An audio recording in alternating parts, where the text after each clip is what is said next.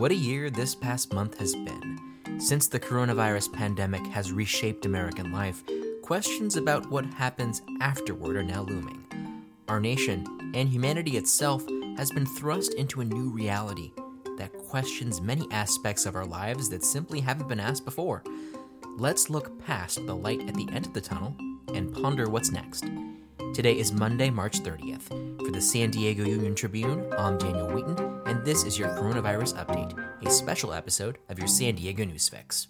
John Wilkins, you cover a number of things at the Union Tribune, and over the weekend you wrote a story kind of looking ahead past this pandemic, asking the question what parts of our lives that have changed during the pandemic are likely to stay in place afterwards?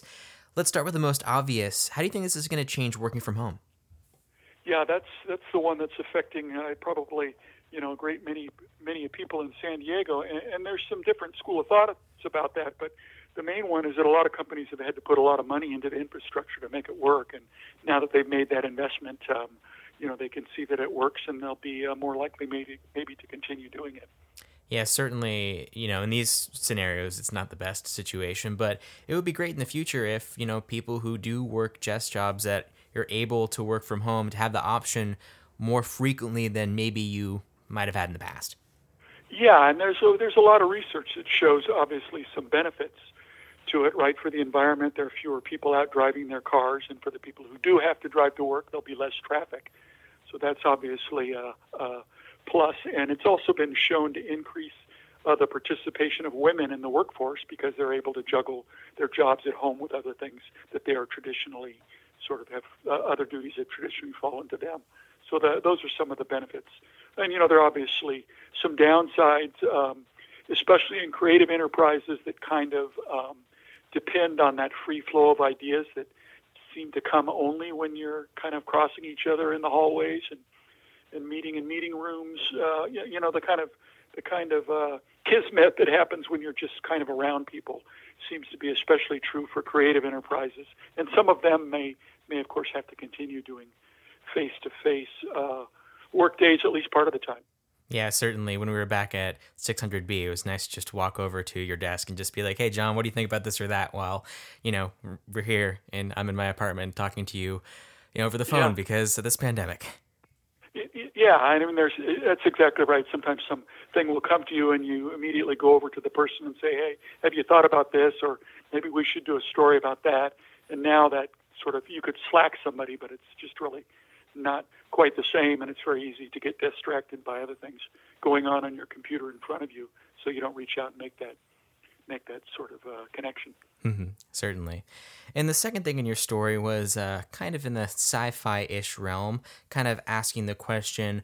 What happens when some people are immune from this disease and some people aren't? Why don't you kind of explain that idea? Well, yeah, it does come from sci-fi, and that's one of the things David Brin, who's a local sci-fi writer, uh, mentioned to me in a phone conversation. You know, that's a that's a pretty familiar theme in a lot of sci-fi stories where um, the population gets segregated for some reason, right? Gets divided. In fact, they people have to wear special clothing, or they may, may wear badges that uh, denote them uh, as being a certain kind of person. So, the idea here would be, since um, we're still trying to feel our way through this, that if you could get to a point where you could identify the people who have had the virus and are now immune from it, those would be the people who you know you could send back into the workplace. So it, it, it, there's some hypothesizing going out among some of the more creative thinkers among us that at some point we may reach, uh, you know, a, a place where where that kind of thing may may happen. Yeah, that does raise some really interesting ideas. It's like, how do you be fair and equitable when you have, you know, in a sense, another class of individuals because they survived a disease? It's kind of wild when you think about it from kind of the ethics perspective. Yeah, it is wild, and that's why that's what makes it fit perfectly within the sci-fi realm because that's what that's what they do is imagine kind of wild possibilities for us as a people. And so, you know, obviously, it would have to be worked out and be very carefully done. And there's a lot that's still unknown about it, but it's the one area of um, scientific testing that you don't hear that much about, right? There's a lot of discussion about um, what's going to happen when we finally get a vaccine and what's going to happen, um, when we get better viral treatments for the people who have the disease. But uh, there's this whole other part of the testing going on, which may actually come together faster than some of the others, which is to identify the people who've had it and now maybe have some immunities to it. Yeah, and that's one thing. We're still learning so much about the disease that we really can't make that many assumptions. It's the first time this disease has been in humanity itself, so those defenses that we have built up against other diseases that are like related don't really re- apply here. So that's this really is kind of a brave new world when it comes to coronavirus. Well, and especially coronaviruses, right? Because they tend to, you know, we've had their coronaviruses have been around for a long time, and right? That's the common cold and other things that we traditionally get on a seasonal basis, and they mutate.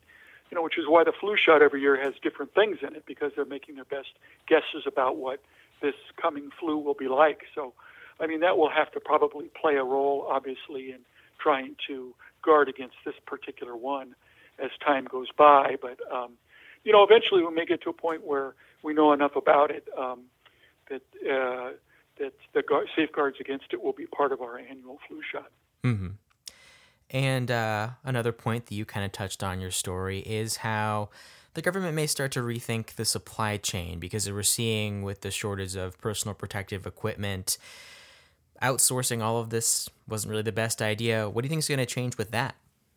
Well, there's a lot of people who um, you know, experts in sort of global strategy, national, national security issues, who come at it from that perspective and say this isn't just sort of a, you know, a convenience thing, a, a health thing, but it's it's it has a lot to do with our national security. We're putting ourselves uh, at risk, uh, the future of the country economically and otherwise, if we don't have our supply chain nailed down for these kinds of events. So they think there'll be a renewed emphasis on getting that up to snuff and that you'll you you may see uh, a boost in production uh, within America as opposed to relying on places elsewhere. Because like in China, right, a lot of things were made in China and other places for this. And when this virus hit, those countries said, "Wait a minute, you're not going to be sending all that stuff to other countries. You're you're going to keep it here."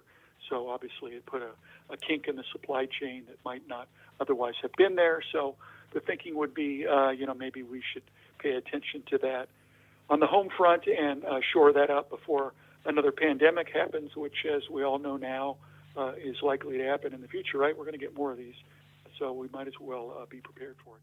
Mm-hmm, certainly, and there were stories from the New York Times and the Los Angeles Times about how the respective governors of New York and California had surpluses in the past, but because of the politics of the time of needing to balance a budget, those things fell by the wayside. So it's like we were once prepared for this kind of thing, but you know, people made decisions and now we are not prepared. Yeah, and that's that's sort of a, a human nature story that's been going on as long as we've been walking on the planet, I suspect. But you know, you get in, in certain times you think of all these wonderful ideas about how to prepare, and you may even start spending some money on it. and something inevitably happens that um, that undercuts those plans financially, or you know, we just chase the, the most recent shiny object. So hopefully, you know, the breadth the breadth of this particular outbreak, you know, it's in every state and it's in I don't know how many countries now. I've stopped counting. Mm-hmm. Will make people uh, recognize the seriousness of it and and put together a plan that they will follow through on. Yeah, in addition to this whole work from home experiment, the nation's schools are also going through a massive experiment right now. Once things get up and running, San Diego Unified is going to transition to all online learning pretty soon. How do you feel that education will shift in this interesting time? Well, a college colleges too, right? That's been a that's been a debate on college campuses for quite a while now. You know, there are still professors who argue about whether they should allow their students to bring laptops into the classroom because you know some professors think it's going to be a distraction. They'll be watching a YouTube video instead of listening to the lecture, and there are other professors who say, you know, there are kids who take notes on their laptops and they're doing other research on it while they're listening to me. This is a group of people who are very good at multitasking that way. Well, now colleges and also um, uh, younger grades, in many cases, they're giving their kids laptops, right, so they can do the online learning. So it's pretty hard to make the argument that you can't bring laptops into a classroom anymore. So uh, I think it's probably uh, broken down uh, a lot of the resistance to online learning, and how that plays out will be interesting to see. I mean, there's a fair number of college campuses that have discussed, if not moved, in the direction of canceling Friday classes, for example, because think of all the overhead costs that you um, that you save. And when I say cancel, I mean cancel in person on campus classes. Mm-hmm. We still may have a Friday class, but it's online. So, you know, I think it's, uh, it raises some interesting questions for a lot of industries about where you might be able to um, do some real cost savings in terms of uh, infrastructure and overhead costs. Right? If you don't have, have to have all those buildings, then uh, think of think of the costs that you might be able to save for that. Mm-hmm. Which of course has other other um, you know domino effects down the line in terms of uh, uh, cost and job losses when you start taking away those businesses, right? But it's certainly a discussion that is going to happen at a deeper level now because of this. Yeah, when it comes to working and learning and these kind of things that have traditionally been truly social, it does kind of raise the question as to what are the things that require face-to-face communication and what are things that can be purely digital. It's we might get closer to having a better answer after a couple months of this. It seems. Yeah, and uh, well, you'll also see some discussion along with that too. Uh, obviously, the dangers of the kind of isolation that can happen when uh, people are no longer having face-to-face interactions, and of course, that's been connected to any number of mental illnesses and other problems over the years from from people who uh, you know find themselves uh, lonely in ways that are not healthy for them. Mm-hmm. So all of that's going to have to go into the mix as we move forward. But uh, clearly, we'll be we'll be doing these. Uh, we'll be looking at these things and talking about them in ways that we haven't before. Mm-hmm. Yeah, it, it does kind of raise kind of the broader question of you know, what is the true importance of connection and community and what that really means? Because I think people, especially, you know, many in San Diego are entering their third week of isolation. This kind of cabin fever is setting in and it makes you kind of realize how quickly things changed. Right, right, right. Yeah. Yeah, I will be uh, be interested to see how it all plays out. Mm-hmm. Great. Uh, if it wasn't so uh, dangerous and scary, it would be a pretty interesting experiment to watch unfold certainly. And uh, finally, there's one thing that uh, experts you spoke to said that was certainly going to change after all of this. It has many uh, immunologists pretty excited. What is it? Yeah, yeah. I mean, right. Uh, public health officials have been urging all of us to wash our hands for 20 seconds with soap uh, for you know uh, for much of my lifetime, and now it's finally happening. And I suspect that's one of the things that will remain with us for for quite a while people, you know, people paying attention to that because it's uh, not just in this instance, but in any number of instances that you know you can get sick from not having clean hands. So it's interesting to watch on the plus side in terms of connection. People are really trying to find ways online to make connections, and uh, there's some suggestion on the part of some psychologists that people are actually maybe finally breaking through some barriers of superficiality that, that govern a lot of the conversations we have with each other, and they're actually having discussions, certainly with family members, on a deeper level uh, through Zoom or Skype in ways that maybe they weren't doing before. So, in that respect, it may actually be uh, kind of a healthy thing um, that's going on in terms of our online. All right. John Wilkins, thank you so much. Uh, you're welcome. Thanks for talking with me. Now, your coronavirus update. San Diego County health officials reported another record high jump in daily confirmed coronavirus cases 84. That brings the current case count to 603. Mayor Kevin Faulconer has signed an executive order designating all city employees as disaster service workers. The action will allow any city employee, regardless of their job title, to help protect life and property, support the city's emergency operations center, and mitigate the effects of the COVID 19 emergency. The city's workforce includes more than 11,000 employees. Faulconer said some city employees had already been assisting with duties outside their job descriptions. Some code enforcement officers helped parks and recreation staff educate residents about beach and park closures. The order will also allow city library workers to assist hospitals by helping with supply distribution and food delivery. San Diego County issued new rules for cruise ships that dock in the city. Starting April 1st, cruise ships won't be able to disembark passengers or crew members. The decision follows the announcement that at least one passenger and one crew member from the Disney Wonder later tested positive for COVID 19. The ship sailed into San Diego and offloaded passengers and crew members more than a week ago. Several cruise ships have disembarked passengers and crew members in San Diego recently. For example, the Celebrity Eclipse docked on Monday to begin offloading about 2,300 passengers. Baja California Governor Jaime Bonilla has deployed the military in order to keep people at home. In a video released to social media, Bonilla said people roaming the streets would now be prohibited. Grocery stores, pharmacies, and hospitals would remain open. Health officials in San Diego County, which reported its first confirmed case on March 7th, closed all restaurants to in house dining on March 16th. Tijuana reported its first confirmed case on March 17th, 10 days later. 11 cases have been reported so far in the city. San Diego Zoo and the San Diego Zoo Safari Park will remain closed to the public. Both attractions have been closed since March 16th.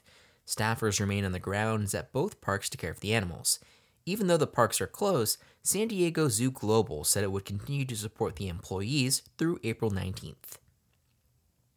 The Del Mar Fairgrounds will be distributing food in partnership with the San Diego Food Bank to about 1,000 families. The event will start at 10 a.m. on Friday. Food will be distributed on a first come, first served basis and put directly in the car's trunk. Thank you for listening to the San Diego News Fix. We want to remind you that information is your first line of defense. The San Diego Union Tribune is dedicated to bringing you the latest news in print, online, and on our podcasts. Right now, you can read our public health stories related to the virus online for free without hitting the paywall. But you can get all of your news at your fingertips, wherever and whenever you want if you're a subscriber. Don't miss a story. Go to uniontrib.com slash subscribe. Until next time.